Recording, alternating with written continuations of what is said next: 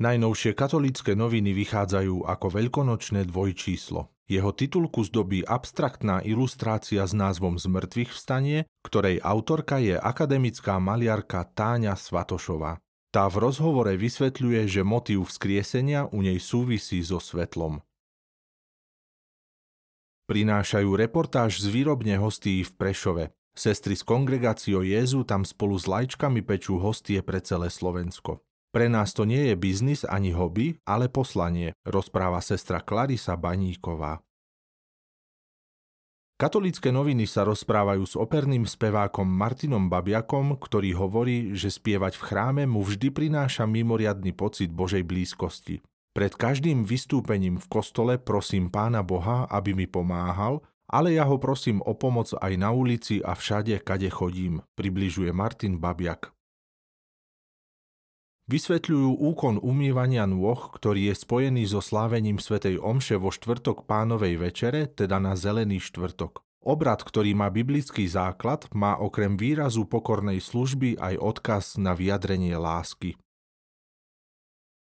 Katolícke noviny navštívili kurz biblickej hebrejčiny na Košickej teologickej fakulte. Pripadá mi to ako veľmi logický jazyk, no najťažšie je venovať tomu čas. Nie je to neprekonateľne ťažké, hoci to tak na začiatku vyzerá, ale keď sa do toho človek dostane a venuje sa tomu, otvárajú sa nové obzory, uviedla jedna z účastníčok kurzu. Rozprávajú sa s farárom v Krupine Marianom Bublincom, ktorý si želá, aby nám sviatočný zážitok z Veľkej noci vydržal aj do všedných dní. Nech vás hreje pri srdci, že to, že sme milované Božie deti, nie je fráza, ale realita, pretože nám to Ježiš povedal priamo z kríža a na kríži sa suché frázy nehovoria, hovorí Marian Bublinec predstavujú príbeh 92-ročného Juraja Hajduka, ktorý v roku 1949 vstúpil do Košického seminára, no po roku mu komunistický režim štúdium zmaril a on musel narukovať do pomocného technického práporu.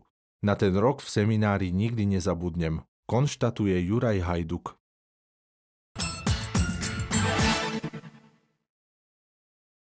Na titulku radostného stretnutia vzkrieseného s Máriou Magdalénou nadvezuje úvodník otca Vladimíra Skibu, v ktorom ohlasuje tú istú radostnú zväzť Kristovho vzkriesenia, ktorá zaznieva v každej ľudskej situácii, v ktorej sa človek nachádza. Kresťan vidí celý svoj život cez optiku Kristovej paschy.